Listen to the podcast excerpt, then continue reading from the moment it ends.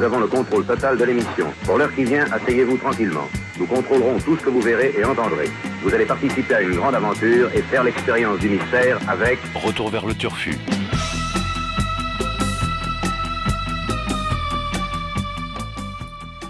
Bonjour et bienvenue à tous sur Syllab. Vous écoutez Retour vers le Turfu, l'émission qui vous fait voyager dans le passé mais qui n'est jamais à l'heure.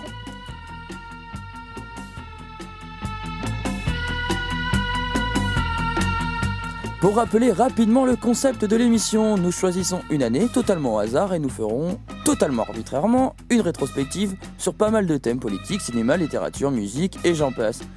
Pour cette émission, direction 1945. Euh, Cette année-là est bien sûr marquée par la fin de la Seconde Guerre mondiale, qui marque la fin de l'emprise nazie sur l'Europe. Des ultimes batailles à la reconstruction, aussi bien nationale que mondiale, voilà comment est représentée l'année 45 dans les différents manuels d'histoire.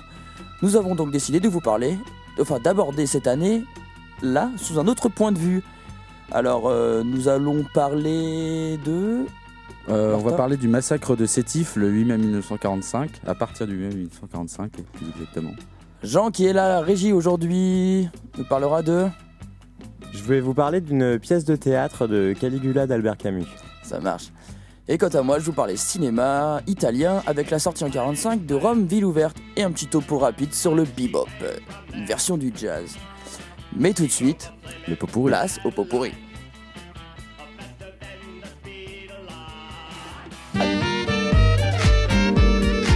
International du 4 au 11 février, c'est la conférence de Yalta, suivie du 17 juillet au 2 août de la conférence de Potsdam. Les deux nouvelles puissances qui ont émergé de la Deuxième Guerre mondiale se partagent le monde et offrent un nouveau visage à l'impérialisme.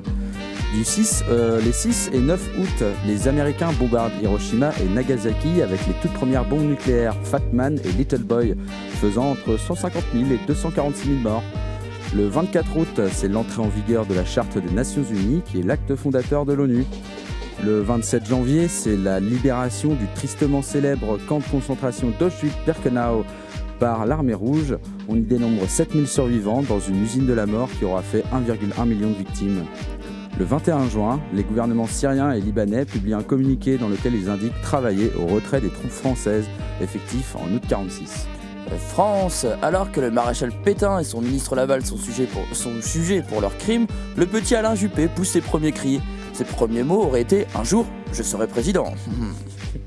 Création par ordonnance de la sécurité sociale alors que les Françaises accèdent pour la première fois au vote. Création de l'ENA et des futurs politicards. Science Alexandre Fleming reçoit le prix Nobel de médecine pour l'invention de la pénicilline. Un mot de culture avec la naissance de Robert Nesta Marley. En Jamaïque, qui deviendra le célèbre chanteur et musicien Bob Marley. Création de l'UNESCO qui met en avant des missions culturelles dans le monde. Et en 45, on entend ça sur les ondes.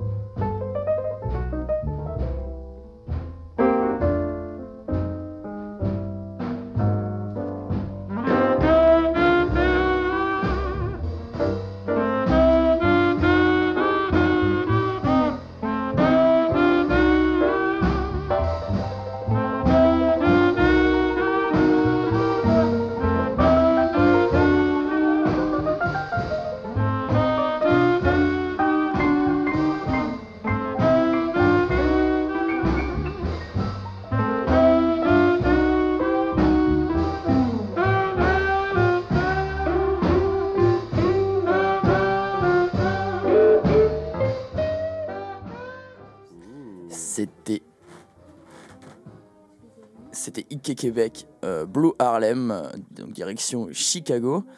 Et là, euh, de Chicago, on va directement aller. Jean, ton micro est ouvert. Ah merde. Voilà, donc remercie Jean. Donc je disais, on va passer de, de Chicago directement Sétif, c'est ça Martin? Ah, on fait pas de micro-trottoir. Ah fait. si Ouais, Ça m'a totalement perturbé. Alors oui, alors oui, micro-trottoir, Ah, l'émission scandaleuse, quoi. excusez-nous, euh, on a monté un truc béton en plus, mais alors ça part totalement en, En sucette. en sucette. Alors oui, je suis allé dans la rue euh, pour voir, euh, pour, pour aller euh, vous titiller un peu vos souvenirs euh, sur 1945. Et alors j'ai eu quelques, quelques réponses. Je pense évidemment à la fin de la Deuxième Guerre mondiale. Je pense à Hiroshima, enfin à la bombe notamment, qui s'abat sur Hiroshima. Oh là là, la, la- la voix tremblotante, euh, cette jeune dame. Mais au final, euh, les souvenirs restent pas mal flous pour cette dernière qui semble, malgré son jeune âge, avoir vécu l'année. Alors, euh, j'ai pas de souvenirs non, qui m'évoquent. Enfin, j'ai- plus beaucoup de souvenirs de cette période-là. J'ai dû la zapper de ma mémoire. Et la dérive continue. Je pense à. Je sais pas pourquoi, mais je pense à Coca-Cola. Mais voilà. Euh, euh, Excusez-nous. Je n'arrive pas à lire ce que j'ai écrit, donc. euh, Alors, mais aussi au, détour d'une rue, alors j'ai croisé un monsieur, je lui ai demandé ce qu'il pensait de 1945, un- une personne âgée, et il m'a répondu gustativement ses souvenirs. C'était plutôt gourmand il y avait du sentiment dans l'assiette. Aussi bien techniquement que tactiquement, c'était un bon plat. Mais, mais c'est. Mais c'est surtout des, des coups, à des j'ai fait face surtout à des coups de gueule euh, dans la rue, beaucoup d'animosité, euh, notamment face aux manuels scolaires. L'année 45, euh, c'est une date qu'on entend beaucoup dans notre euh, scolarité, puisqu'à peu près, je pense, euh, du CM2 jusqu'à la terminale, on nous la répète dans tous nos programmes d'histoire. Mais, alors, mais surtout cette dame qui, avec beaucoup de véhémence, m'a répondu. Euh, moi, l'année 1945, ça m'évoque évidemment la fin de la Seconde Guerre mondiale et on en a bavé au lycée. D'ailleurs, je trouve un peu ridicule que les programmes scolaires euh, d'histoire nous forcent à apprendre par cœur des dates euh, parmi, parmi toute l'histoire. Pourquoi cette date-là précisément et pas une autre date? Mais je trouve, je trouve ça un peu arbitraire de devoir sélectionner des, dates et nous imposer à tous de les connaître par cœur alors qu'il y a des dates aussi importantes euh, dans l'histoire. Donc en fait, pour moi, l'important, c'est pas les dates, c'est euh, l'événement. Alors, je suppose que cette dame n'était pas très fraîche au moment où elle m'a répondu. Mais bon, voilà. euh, On va avoir des problèmes avec la bien-pensance, avec ta connerie là. Enfin, c'était un peu limite quand même, mon cher Jeff. euh. c'est très, très limite. Mais d'ailleurs, en parlant de limite, euh, je pense que tu vas encore nous faire une petite chronique noire. euh, c'est ça, Martin? Et- effectivement, ouais. Sans euh, transition aucune, euh, nous allons direction Sétif. De toute façon, étant donné que euh, depuis le début de cette émission, c'est ma marque de fabrique de faire des trucs anxiogènes, bah, je me suis dit, je vais continuer.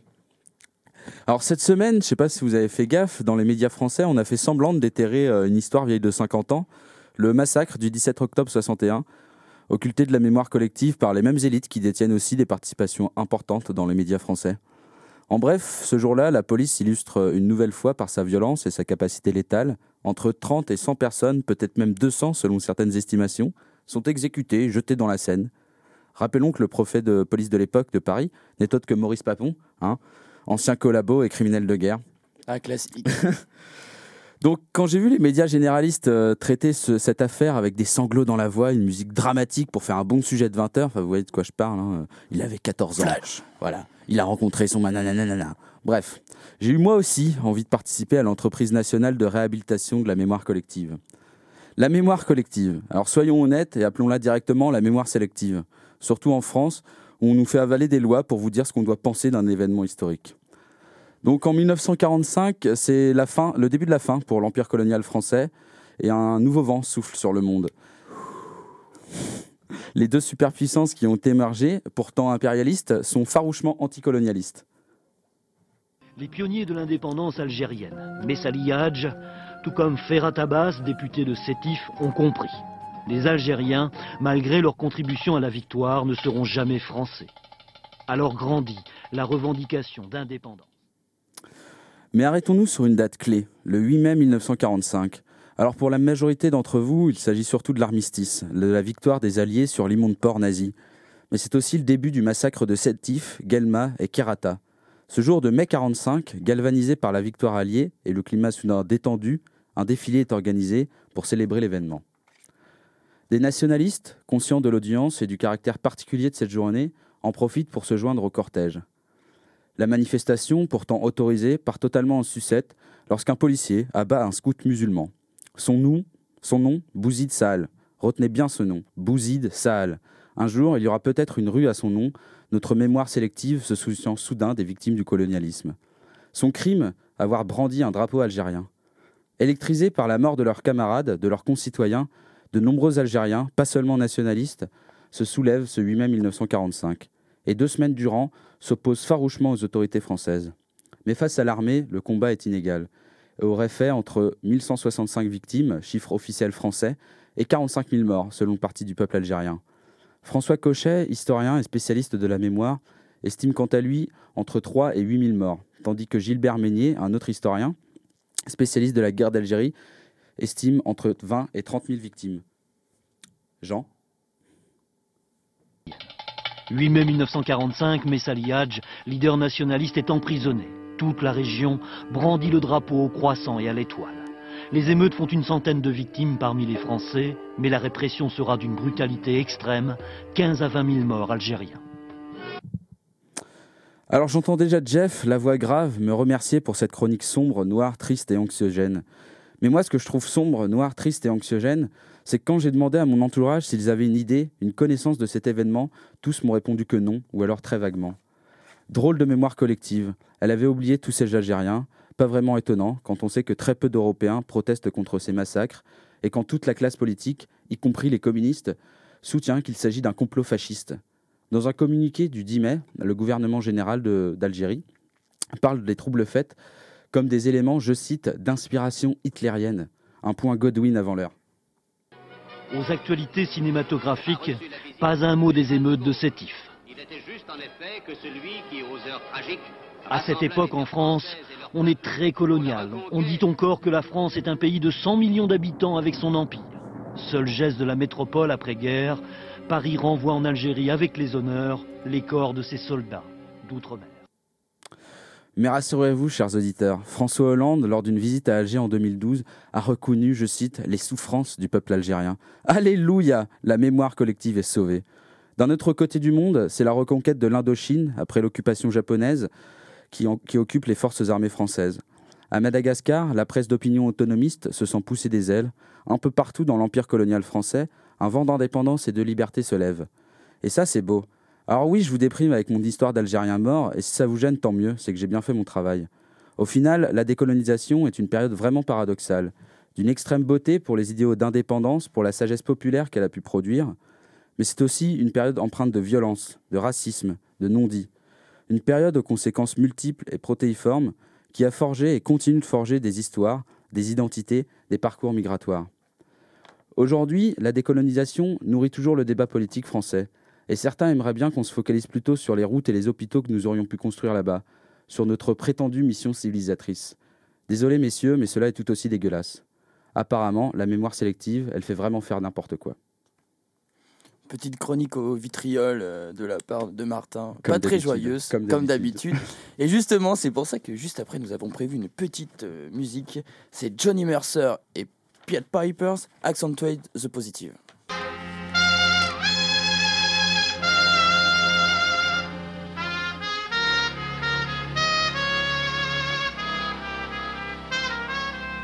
Gather around me, everybody. Gather round me while I preach some. Feel a sermon coming on me. The topic will be sin, and that's what I'm again. If you wanna hear my story then settle back and just sit tight while I start reviewing the attitude of doing right.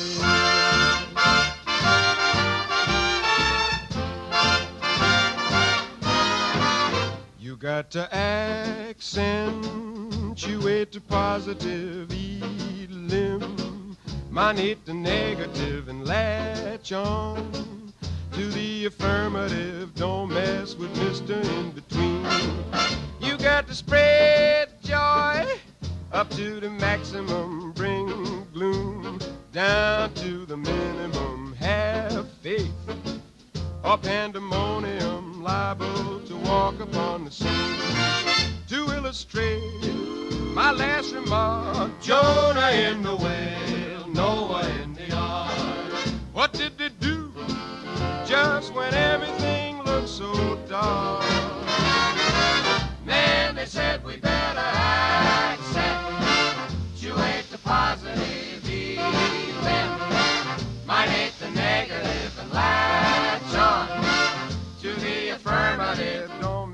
with Mr. In Between. No, don't mess with Mr. In Between. You gotta spread joy. Up to the maximum gloom. Down to the minimum and have faith. Or pandemonium liable to walk upon the scene. You got to accentuate the positive. Yes, I need the negative latch on to the affirmative. Don't mess with Mr. In Between. No, don't mess with Mr.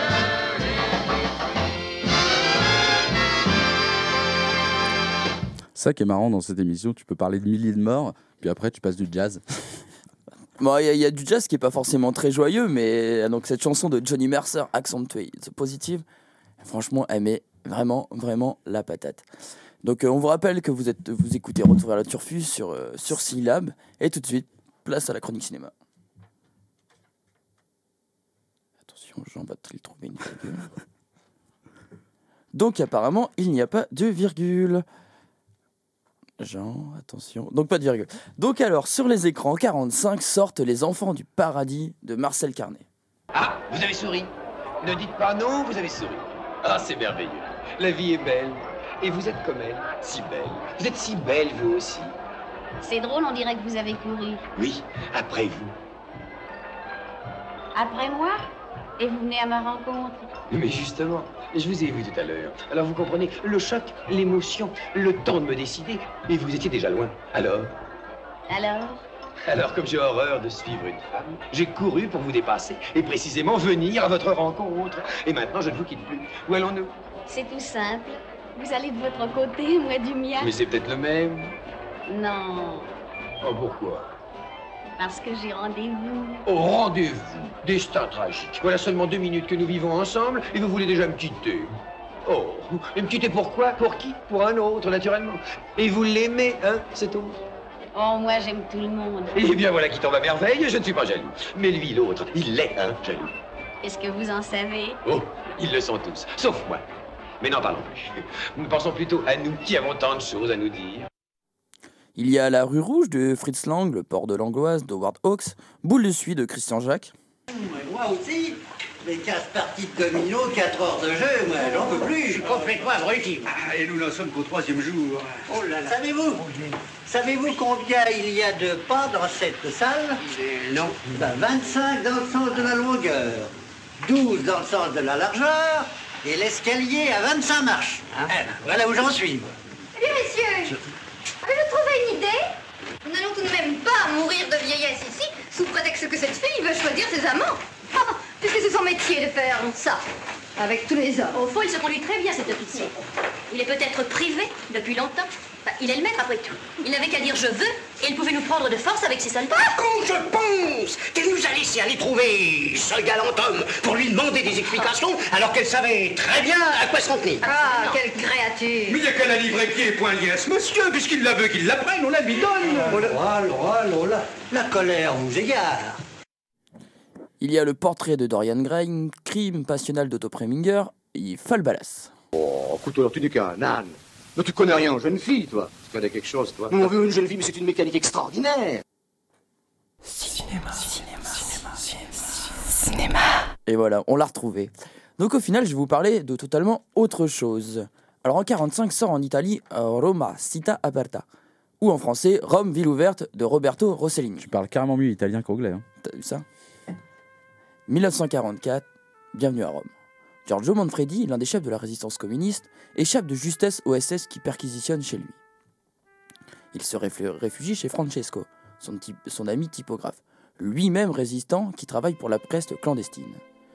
Donc celui-ci est sur le point d'épouser Pina, une veuve courageuse, mère d'un petit garçon. Marcelo, expielle et qui joue lui aussi à la résistance. Giorgio demande à Pina de mettre Marcelo en sécurité chez Don Pietro Pellegrini, un curé qui travaille pour la résistance. C'est sur lui que Rossellini a décidé de centrer son histoire. Le destin tragique du religieux. Voilà, vous avez tous les personnages devant les yeux. C'est un peu fouillis, je sais, mais c'est comme ça. Puis, dans l'histoire, s'ensuit des arrestations, des manipulations, des assassinats. Mais finalement, Rome est déclarée ville ouverte. Youhou Voilà comment on devrait ressentir cette fin de film. Mais la réalité est autre. Et oui, malgré l'allégresse d'une liberté retrouvée, Rossellini est là pour appeler au spectateur la douleur de la guerre. Il réalise ici une œuvre pleine d'humanité, une ode à la résistance. Du couvre-feu à la cage d'armes, Rossellini n'oublie aucun détail. Bienvenue dans le néoréalisme italien. Rome ville ouverte est un des films fondateurs de ce mouvement. Alors, pour le petit rappel, le néoréalisme se refuse par définition à l'analyse politique, morale, psychologique, logique, sociale, ou tout ce que vous voudrez des personnages et de leurs actions. Il considère la réalité comme un bloc, non pas certes incompréhensible, mais indissociable. Alors Rossellini s'inscrit dans cette dimension où il cherche comme jamais auparavant à se rapprocher d'un documentaire. On y retrouve, on y découvre la vie à Rome, occupée par les Allemands, toutes les arrestations, les, formes de torture, tout y passe. Il y décrit sous l'intrigue d'un réseau d'informations résistantes des histoires d'amour déchirantes, mais aussi d'une précision incroyable, comme celle de Pina et Francesco. Pina, femme, femme pleine de courage, finira alors par tomber sous les balles des nazis, alors qu'elle cherche à retrouver son amant.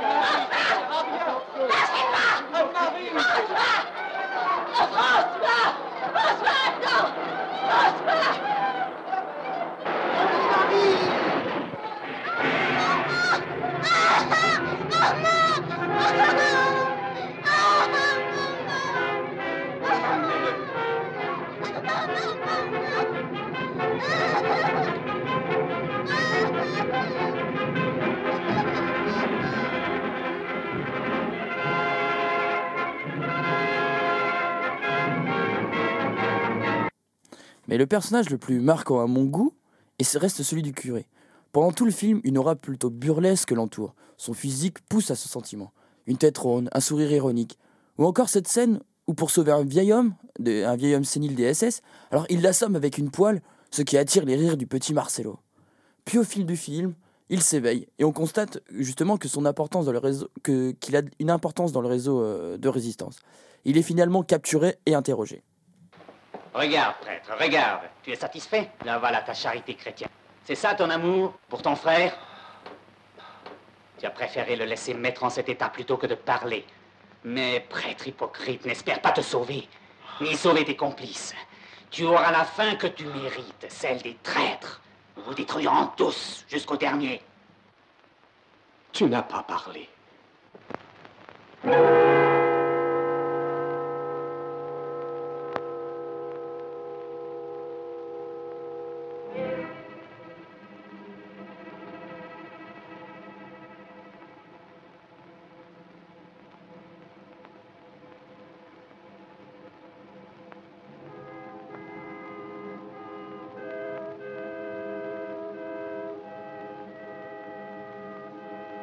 Nom du Père et du Fils et du Saint-Esprit, que ton âme repose en paix, ainsi soit-il.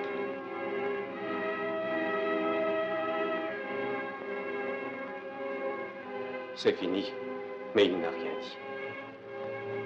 Vous vouliez tuer ce qu'il y a dans son âme, vous n'avez réussi qu'à tuer l'homme. Soyez maudits Maudits Vous serez bientôt détruits comme de la vermine. Soyez tous maudits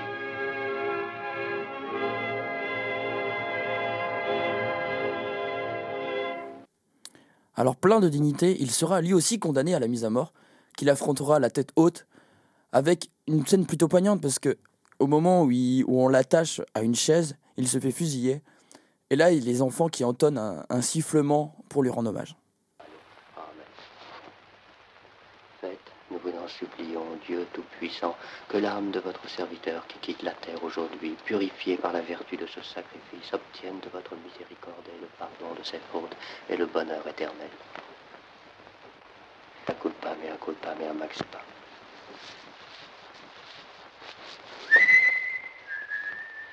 In nomine Patris et Filii et Spiritus. Amen.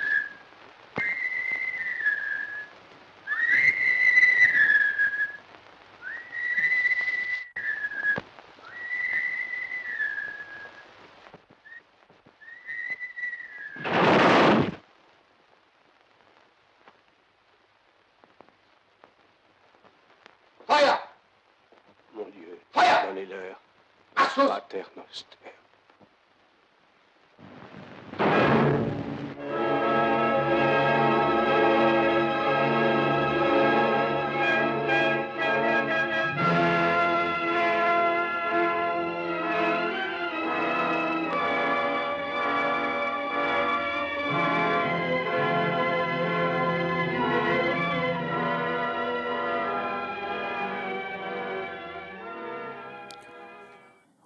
Rome, ville ouverte, est donc un symbole de la résistance pour moi, mise en scène.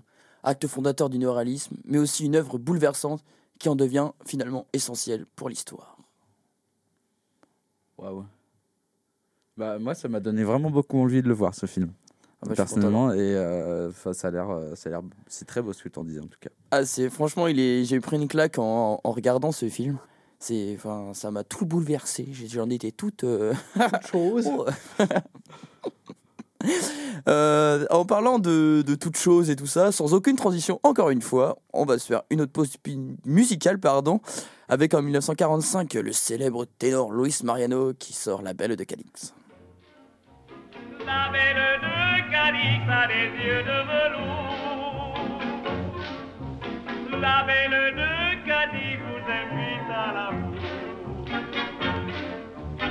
Les cavaliers sont assis dans la fossa, on apprend quelle dame. Et pour ces jolis yeux noirs, les hidalgos le soir viennent danser la chasse. Mais malgré son sourire et son air engageant, la belle de Cadix ne veut pas d'un amant. Tica tic, aïe aïe aïe, tica tica tic, aïe aïe aïe, tica tic, aïe aïe aïe, ne veut pas d'un amant. La belle de Cadix a des yeux langoureux. La belle de Cadix a beaucoup d'amoureux. Juanito de Cristobal fut les miens, son rival, Suaro sous les lunes. Et Pedro le matador, plus encore, donnerait sa fortune. Malgré son sourire et son air engageant, la belle de Cadix ne veut pas d'un amant. Tica tic, aïe aïe aïe, tica tica tic, aïe aïe aïe, tica tica tic, aïe aïe aïe, ne veut pas d'un amant. La belle de Cadix est partie un beau jour. La belle de Cadix est partie sans retour. Elle a dansé une nuit dans le monde, le bruit toutes les seguidillas. Et par un beau clair matin, elle a pris le chemin qui menait à Santa. La belle de Cadix n'a jamais eu d'amant.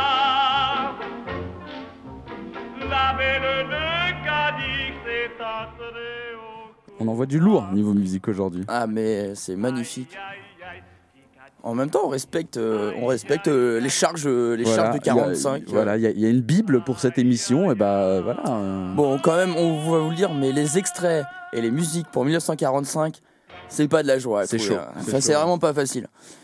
Et d'ailleurs, en parlant de 45, euh, Jean, tu veux nous parler, c'est ça De 45 De tours. 45 tours Franchement, je sais pas si j'en ai envie là. hein. 2-0 pour l'humour avec Martin. euh, Balle au centre. Non, mais ouais, euh, je vais vous raconter un petit truc du coup. euh. Alors voilà, quand on a pris la, la DeLorean l'autre jour hein, pour aller faire un petit tour euh, en 45, on a atterri à Paris, euh, dans le 17e arrondissement.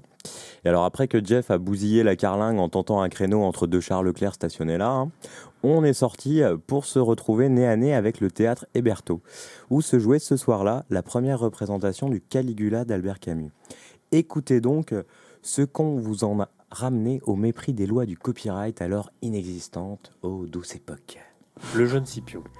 Le cri des cigales et la retombée des chaleurs, les chiens, les roulements des derniers chars, les voix des fermiers. Caligula. Et les chemins noyés d'ombre dans les lentisques et les oliviers. Oui, oui, c'est tout cela. Mais comment l'as-tu appris? Pressant le jeune Scipion contre lui. Je ne sais pas, peut-être parce que nous aimons les mêmes vérités. Frémissant, cache sa tête contre la poitrine de Caligula. Oh, qu'importe, puisque tout prend en moi le visage de l'amour. C'est la vertu des grands cœurs, Scipion. Si du moins je pouvais connaître la transparence. Mais je sais trop la force de ma passion pour la vie. Elle ne satisfera pas de la nature. Tu peux ne pas comprendre cela. Tu es autre- d'un autre monde.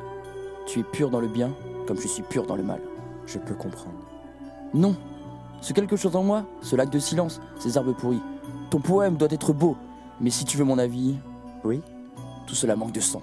Scipion se rejette brusquement en arrière et regarde Caligula avec horreur. Toujours reculant, il parle d'une voix sourde devant Caligula qui le regarde avec intensité. Oh, le monstre, l'infect monstre. Tu as encore joué. Tu viens de jouer, hein, et tu es content de toi? Il y a du vrai dans ce que tu dis. J'ai joué. Quel cœur ignoble et ensanglanté tu dois avoir. Oh, comme tant de mal et de haine doivent te torturer. Tais-toi maintenant. Comme je te plains et comme je te hais. Tais-toi Et quelle immonde solitude doit être la tienne La solitude Éclatant, se jette sur lui et le prend au collet. Il le secoue. La solitude. Tu la connais toi, la solitude. Celle des poètes et des impuissants. La solitude Mais laquelle? Ah, tu ne sais pas que seul, on ne l'est jamais, et que partout le même poids d'avenir et de passé nous accompagne. Les êtres qu'on a tués sont avec nous. Et pour cela, ce sera encore facile. Mais ceux qu'on a aimés, ceux qu'on n'a pas aimés, et qui vous ont aimé Les regrets, le désir, l'amertume et la douceur, les putains et la clique de Dieu. Il le lâche et recule vers sa place. Seul Ah Si du moins, au lieu de cette solitude empoisonnée de présence qui est la mienne, je pouvais goûter la vraie, le silence et le tremblement d'un arbre. Assis, avec une soudaine lassitude. La solitude? Mais non, Scipion. Elle est peuplée de grincements de dents et tout entière retentissante de bruits et de clameurs perdues. Et près de femmes que je caresse, quand la nuit se referme sur nous et que je crois éloigné de ma chair enfin contentée, saisir un peu de moi entre la vie et la mort, ma solitude entière s'emplit de l'aigre odeur du plaisir aux aisselles de la femme qui sombre encore à mes côtés. Il a l'air exténué. Le jeune Scipion passe derrière Caligula et s'approche, hésitant. Il tend une main vers Caligula et la pose sur son épaule. Caligula, sans se retourner, la couvre d'une des siennes. Tous les hommes ont une douceur dans la vie. Cela les aide à continuer. C'est vers elle qu'ils se retournent quand ils se sentent trop usés. C'est vrai, Scipion. N'y a-t-il donc rien dans la tienne qui soit semblable L'approche des larmes, un refuge silencieux? Si, pourtant. Et quoi donc? Le mépris. Rideau.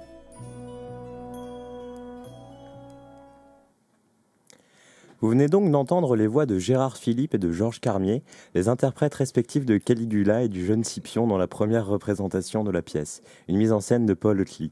Les didascalies ont été lues par Albert Camus lui-même lorsqu'il a réalisé une version de la pièce pour sourds et malentendants. Plus sérieusement, maintenant, je vais vous parler un petit peu de la pièce en elle-même. Donc, elle se centre, vous l'aurez compris, sur le personnage historique de Caligula, donc l'un des empereurs romains cinglés du 1er siècle après Jésus-Christ. Euh, Camus décrit la pièce comme la peinture d'un caractère tel qu'il convient au théâtre, simplifié et poussé à bout. Et en effet, la trame tourne exclusivement autour de la folie de l'empereur et des conséquences de cette folie sur ses sujets. Dans le premier acte, Caligula est introuvable, apparemment traumatisé par la mort de sa sœur, avec qui semble-t-il il vivait un amour incestueux. Voilà trois jours qu'il a disparu. Ses courtisans s'inquiètent, et d'autant plus que jusque-là, le jeune empereur s'était montré d'un tempérament doux et sensible, facile à gouverner donc. Les choses changent radicalement dès son retour, quand il explique qu'il était en fait parti attraper la lune. La mort de sa sœur lui a fait découvrir une vérité. Les hommes meurent et ils ne sont pas heureux. Les trois actes suivants se situent chronologiquement trois ans après le premier acte. Cela fait donc trois ans que Rome est gouvernée par la folie de Caligula. Il est devenu un véritable tyran, appliquant une logique implacable qui souvent tend vers le sophisme. Il exécute ses sujets pour remplir le trésor, les humilie, les torture, bafoue les dieux et l'honneur des hommes. Il finit même par, orche- par orchestrer son propre assassinat. Toutefois, si le personnage est bien fou, il n'est pas fondamentalement mauvais. Il assume simplement dans sa folie un visage que les hommes saints enfouissent en eux. Poussé par une hypersensibilité artistique, Caligula souhaite faire de son règne une œuvre pleine de sang et de grotesque pour mieux souligner l'absurde du monde. Il le dit à un moment, si les autres artistes créent, c'est parce que contrairement à lui, ils n'ont pas le pouvoir de faire de leur vie une œuvre. Donc ce que dessine euh, Camus euh, dans cette, euh, dans cette pièce, c'est quelque chose d'assez caractéristique des, des dictatures et qu'on appelle une esthético-politique. Alors on sort les grands mots là, hein, désolé. Euh, mais c'est très simple en fait. C'est trop sérieux pour nous là. C'est trop sérieux, mais je vais vous expliquer euh, assez Ah. facilement. C'est le- ah, pardon, l'esthético-politique, c'est l'articulation d'une idéologie politique à une logique esthétique, dont par exemple bah, le nazisme a pu fournir un modèle concret à l'écrivain ici. Euh, qui a débuté l'écriture de Caligula en 1938, donc euh, justement en plein âge d'or euh, du nazisme. Et donc, du coup, les cultes de la personnalité, des choses comme ça, ça rentre dans l'esthético-politique. Exactement, oui. Dès que, dès que tu crées en fait un récit, un récit global autour d'une idéologie politique, il y a ça. Donc les, les communistes aussi euh, sont à fond dans l'esthético-politique, les nazis, les voilà. Euh, donc euh, oui, alors la version finale de la pièce est publiée en 1944. Euh, apparemment, selon les critiques, elle est beaucoup moins nihiliste que les, premières ébauches, donc parce qu'il y a une première, euh, version qui date de 41. Euh, et dans cette dernière version qui sera finalement mise en scène en 1945, Albert Camus laisse la porte ouverte au combat qu'on sait cher, donc à un écrivain euh, résistant qui lui-même avait écrit pour la, revue Combat pendant la guerre. Voilà. Merci Jean. Merci, Jean. C'est un plaisir de venir vous parler de littérature. Mais de rien, on, fera appel à tes services, euh, je pense, une, une, prochaine, une prochaine fois. Puis il est pas très cher en plus. hein. Non, Il ça va. cher. Et on va en faire une, encore une, pas une pause musicale, mais vous montrer un des hits de l'année 45, si on peut parler de, de hits clairement. C'est Charlie Parker euh, et Know the Times.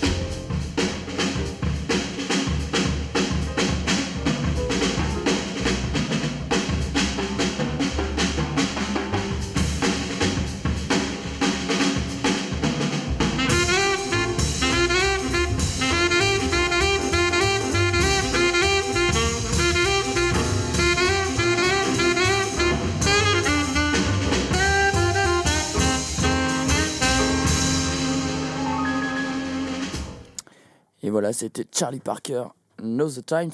Alors vous avez euh, cette chanson-là, elle est un peu, euh, comment dire, comment comment revenir sur cette musique? Par rapport aux autres musiques qu'on a passées euh, aujourd'hui. Elle est le niveau de jazz, elle est beaucoup plus vivante. Parce qu'en 45, en 45, c'est le, développement du bebop dans, les studios américains. Alors c'est une branche du, ouais, on peut appeler ça une branche du jazz. C'est du jazz beaucoup plus vivant, beaucoup plus qui est plus rapide. Et ça envoie, mais envoie, envoie, envoie, envoie. J'ai pas trop épilogué sur le bebop parce que j'ai pas non plus, je suis pas un expert du truc et j'ai pas énormément eu le temps de, de, chercher.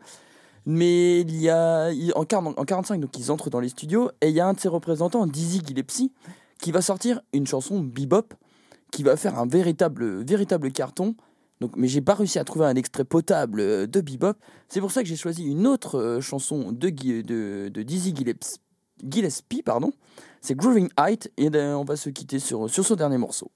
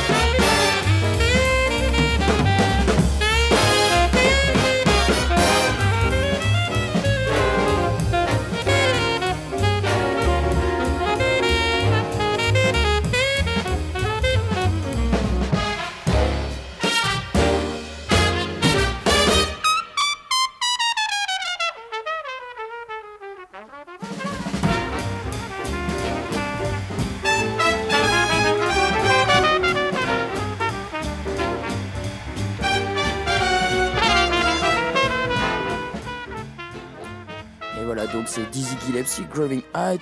Donc on va se quitter sur sa, sur sa dernière musique. Donc on vous dit pas la semaine prochaine parce que c'est les vacances. voilà. Et donc retour vers le turfu. Se prend une petite semaine De, de turfu vacances. De, de turfu vacances, j'allais dire de révision, je sais pas pourquoi. Ah oui, bah si toi aussi, si tu veux réviser, révise.